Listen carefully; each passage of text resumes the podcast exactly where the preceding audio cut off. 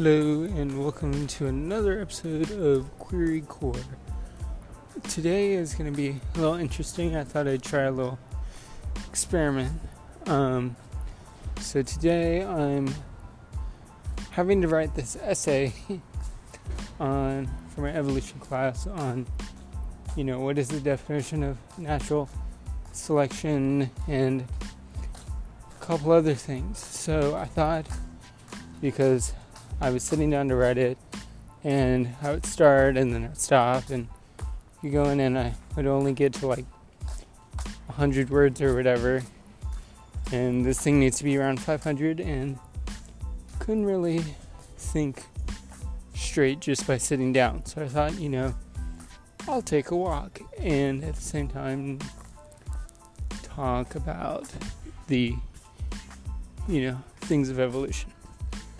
So here we go. So the first first part of the essay needs to be about natural selection. And so natural selection, just the generic definition is, you know, change over time, right? You have species mating and, you know, they mate and, you know, they pick on some scale of fitness, right? So, you know, if you're a I don't know, like one of my favorite favorite examples of, I mean, wacky to us, but wacky evolution is the fact that um, whales, I forget, it may be all whales, but it's probably just some species.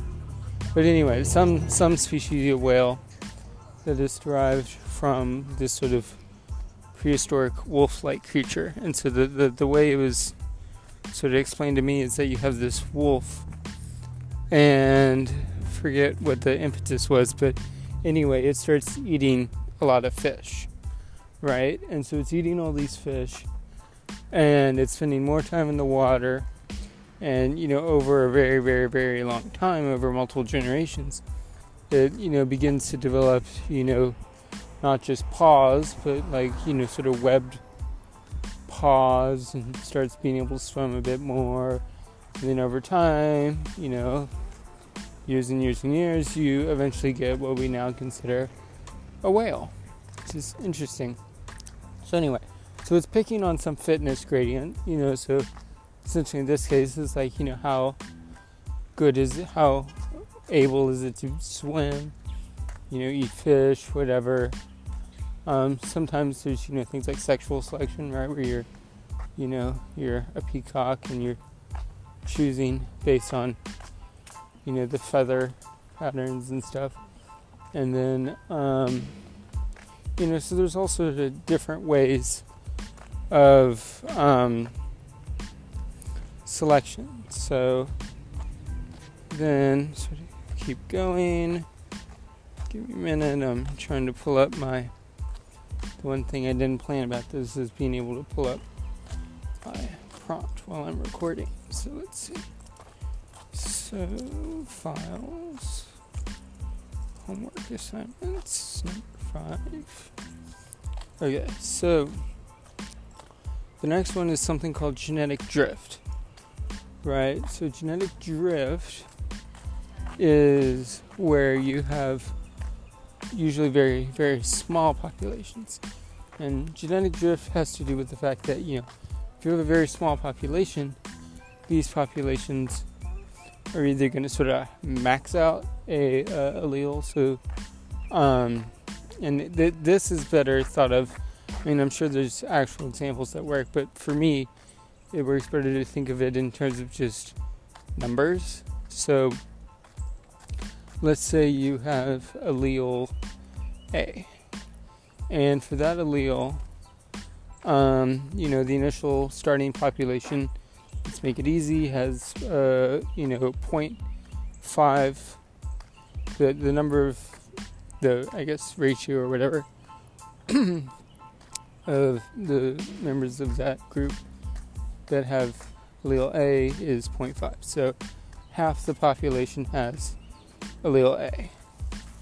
And then, you know, if you have a very small population, it really quickly becomes either you know, just fixed, meaning that one hundred percent or, you know, or one of the population has that allele, or it becomes extinct, that none of the population is allele. And you can, if you do a, if you have a very, very small population, you know, you can think of this in terms of coin flipping. You know, if you have a very large population, you have groups A and B. You know, if you have a very large population, it's very unlikely, you know, say you have a thousand coins, it's very unlikely that they'll all be, you know, a thousand. All right, that, sorry. Not thinking straight. So you have a thousand coins and all of them will be heads. And then, you know, but if you only have like three coins, then um, it's much easier for them all to be a hundred. So, uh, sorry for, yeah. So basically, you know, if you only have three coins, it's easy for them to all be heads. Um, so, you know, that's, um, that's essentially that concept. And then there's this other thing called gene flow. Double checking that that's right. Um, yeah, gene flow. And so that is where you have, you know, maybe say one population, and there's this mountain, you know, and you have these, let's say it's a population of birds, and these birds fly over this mountain. Um, but, you know, there are two separate problems. So, sorry, I'm not, you know, I'm I'm writing this essay in my head, but anyway. So you have two populations, you know, population A, population B, and occasionally one or two birds somehow makes it over the mountain and, you know, essentially introduces some genes or, you know, alleles or whatever into another population. And so, um, essentially the point with that is, is that, you know, you can have this sort of very gradual introduction of genes into a population, and thus, you know, you may have genes that have become extinct that come back, and once those genes, you know, come back, then maybe they can, you know, increase in the population originally didn't have it before. So things like that. And then there's this idea of non-random mating, right? Where you're mating not just essentially randomly, but you're mating, you know, based on certain things. This is what I was talking about, right, with the uh, uh, peacocks, right? Where you're mating um, based on, you know, some score. You know, you're mating based on color pattern, you're mating based on anything like that. And so that's non-random mating. And so I think, you know, by by looking at each of these, I guess you could call them topics or whatever you want to call them, um, you know, you could you could be able to essentially get a basic grasp of evolutionary concepts. And so, um, so, so I guess, you know, one thing that may be helpful to go back and explain is the difference between natural selection and non-random mating. And I think I kind of explained that poorly. So basically the difference is, is that natural selection is based on nature, right? So for example, if it's too cold, if it's too hot, or there's no water, or there's too much water, or something like that, then that would be considered natural selection. But non-random mating is mating based on, you know, some fitness aspects, you know, that species see. So, with that, I think I'll stop talking and, you know, hopefully, you know, this experiment is good and you, you won't just completely skipped this episode. Um, I did want to talk a little bit about um, the ways that you can access Query Core. So let's see if I can figure out how to do that. I cannot do that. Great.